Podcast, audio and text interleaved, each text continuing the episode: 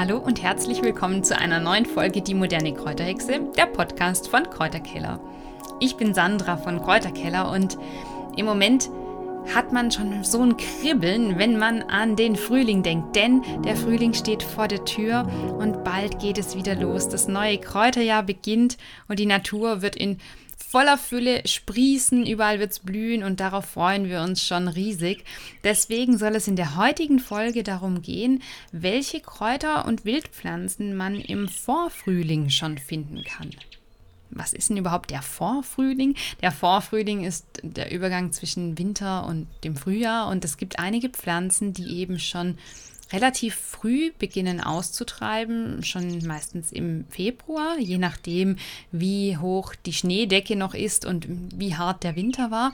Aber da gibt es doch ein paar Pflanzen, die man schon sehr bald nutzen kann und die uns gerade nach dem langen Winter mit sehr vielen wichtigen Nährstoffen und auch Pflanzenstoffen versorgen können. Allen voran ist da natürlich der Bärlauch zu nennen. Wenn ihr ganz genau schaut und vielleicht das Laub so ein bisschen wegmacht, dann werdet ihr schon die ersten Bärlauchblätter aus der Erde sprießen sehen. Die sind wahrscheinlich noch zu klein, um sie zu sammeln, aber es wird nicht mehr lange dauern und dann wird der Bärlauch sprießen. Das Ganze ist natürlich auch immer ein bisschen davon abhängig, auf welcher Höhe liegt ihr, wie genau war der Winter. Manchmal ist es ja so, dass es bis im April noch Schnee hat, aber der Bärlauch, der schafft es auch bei kalten Temperaturen und auf den Bärlauch ist eigentlich immer Verlass. Ab Ende Februar, spätestens Anfang März gibt es dann die ersten Bärlauchblätter und die sind besonders toll, da sie voller wichtiger Inhaltsstoffe stecken. Der Bärlauch hat seinen Namen daher, dass man sagt, er verleiht Bärenkräfte.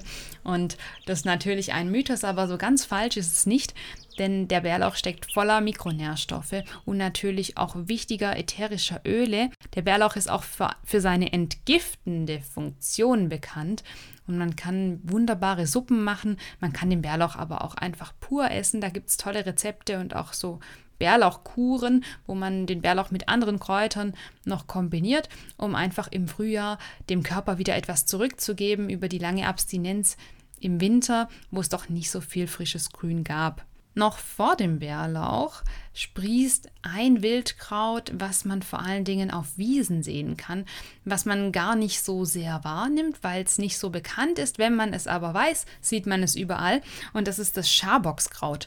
Diese Pflanze hat so kleine, rundliche, fast herzförmige Blätter, die ein bisschen aussehen wie so kleine Seerosen aber zu Tausenden auf der Wiese wachsen und oben so eine glänzende Schicht haben und unten ist das Blatt eher matt. Und das Schaboxkraut ist ein ganz wichtiges Kraut, was man früher genutzt hat, um Vitamin C-Mangel auszugleichen oder vorzubeugen. Früher hat man das Schaboxkraut nämlich zur Blutreinigung eingesetzt und aufgrund des hohen Vitamin C-Gehalts hat das Wildkraut auch seinen Namen bekommen, denn man hat es gegen die Krankheit Skorbut eingesetzt und daher kommt der Name Schaboxkraut, weil man Skorbut damals Scharbock genannt hat. Beim Schaboxkraut muss man allerdings aufpassen, da gibt es einen wichtigen Hinweis, den man beachten sollte. Man kann es wirklich nur im Vorfrühling essen. Sobald das Scharboxkraut anfängt zu blühen, das sieht man, sind nämlich ganz hervorstechende gelbe Blüten, dann sollte man es nicht mehr essen, weil dann der Glykosidgehalt in der Pflanze steigt, die Blätter auch bitterer schmecken und es dann zu Magenverstimmungen kommen kann. Das hängt damit zusammen, dass der Protoanemoningehalt steigt und deshalb Wichtig, einfach merken, Schaboxkraut kann man vor der Blüte essen. Sobald Schaboxkraut blüht, bitte die Blätter nicht mehr essen. Ebenfalls im Vorfrühling findet man auf der Wiese viele kleine, wunderschöne, lila blühende Duftveilchen. Die sind sehr beliebt bei vielen von euch.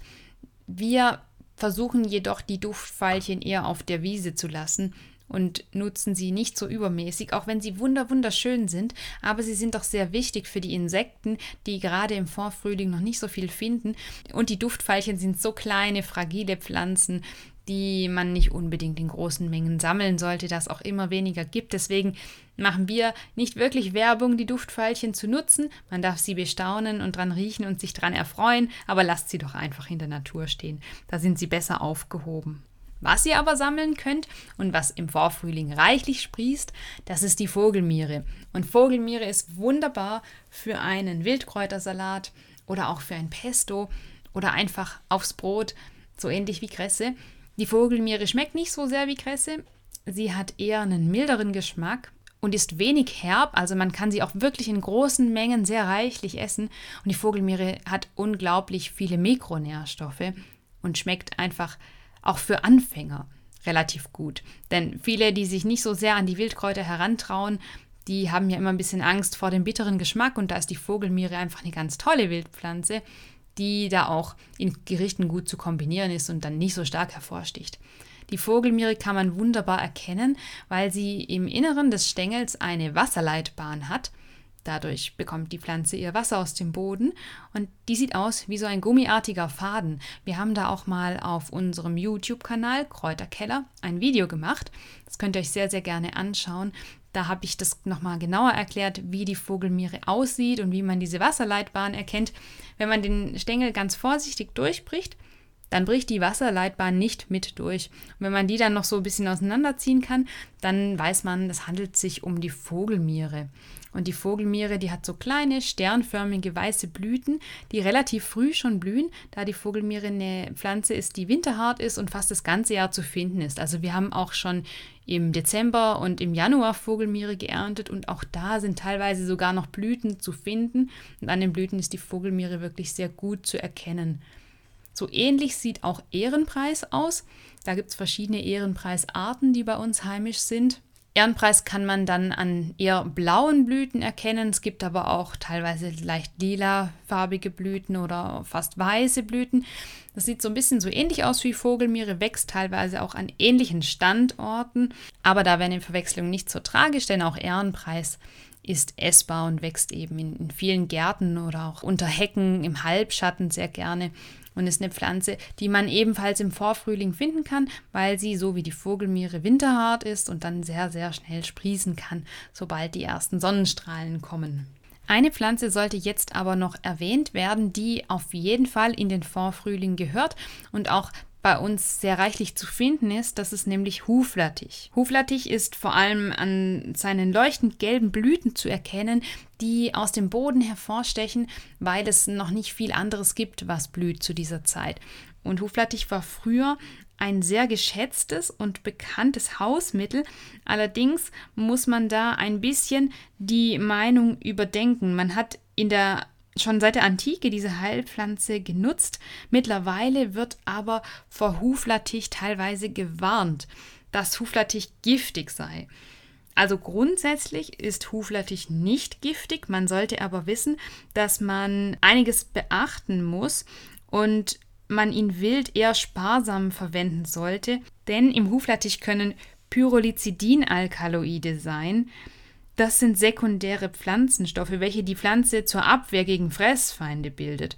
Und die Blüten enthalten dabei eine höhere Konzentration als die Blätter und dieser Stoff steht im Verdacht, Krebs auszulösen.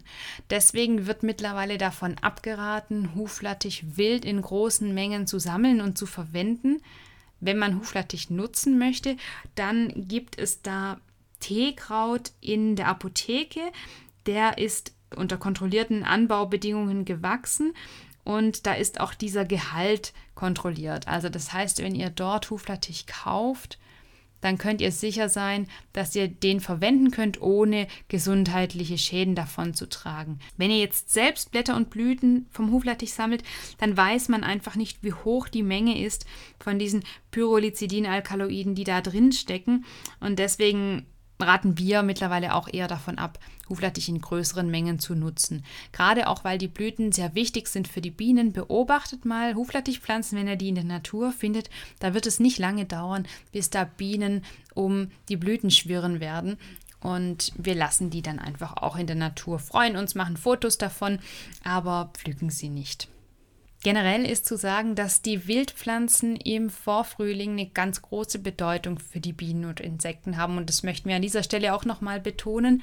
Achtet immer darauf, dass die Insekten nach dem langen Winter dringend Nahrung brauchen und man ihnen dann auf jeden Fall genügend Pflanzen lassen sollte und auch nicht die Pflanzen einfach in rauen Mengen abreißen sollte. Das ist ein Hinweis, den wir nicht oft genug geben können. Insbesondere beim Bärlauch ist das jedes Jahr aufs Neue zu beobachten. Klar, auch wir Menschen freuen uns auf das Frühjahr und die sprießenden Pflanzen, die wir so vermisst haben. Aber wir sollten doch nicht so gierig sein und an die anderen denken, auch an die Insekten. Und deswegen sammelt achtsam und sammelt so, dass ihr auch allen anderen noch was übrig lasst. Wenn ihr jetzt mehr erfahren wollt über die Wildpflanzen im Vorfrühling oder auch eine Übersicht haben wollt, wo man sehen kann, in welchem Monat man welche Pflanzen in der Natur finden kann, dann können wir euch unseren Saisonkalender für Wildkräuter empfehlen. Darin haben wir in jedem Monat die Pflanzen aufgeführt, die man besonders häufig in der Natur finden kann. Und wenn ihr sagt, die Übersicht allein reicht mir nicht. Ich möchte auch was über die Pflanzen lernen. Ich will wissen, wie kann ich die verwenden, was kann ich daraus zubereiten. Dann ist unser Buch mit Wildkräutern und Heilpflanzen durchs ganze Jahr der absolut richtige Ratgeber für euch, weil darin haben wir wirklich nur heimische Wildpflanzen vorgestellt. Also keine Exoten, sondern nur diejenigen Pflanzen, die man auch bei uns in der Natur finden kann. Und die sind da detailliert beschrieben und mit unseren eigenen Fotos dann eben auch so gut erkennbar, dass ihr sie selbst in der Natur finden solltet.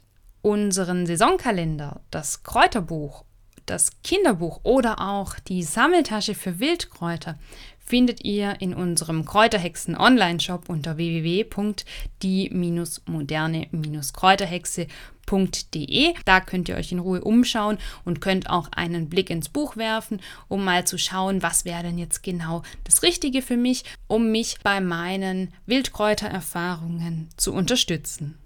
Wenn ihr weitere Tipps wollt, dann schaut immer mal wieder auf unserem Blog www.kräuterkeller.de rein, denn dort gibt es täglich neue Tipps und da werdet ihr mit einem riesigen Schatz an Wildpflanzenwissen versorgt. Da gibt es auch eine Suchleiste. Ganz oben, da ist so eine Lupe und da könnt ihr Begriffe eingeben. Das heißt, wenn ihr nach was Speziellem sucht, findet ihr auf unserem Blog Kräuterkeller wie in einer Datenbank die Pflanze, die ihr gerade braucht oder das Symptom, das ihr gerade habt. Wir haben mittlerweile über 600 Artikel auf unserem Blog online und da könnt ihr zu fast allem mittlerweile was finden. Also nutzt auch gerne mal die Suche, um dann speziell eine Pflanze zu erhalten, über die ihr gerade mehr erfahren wollt.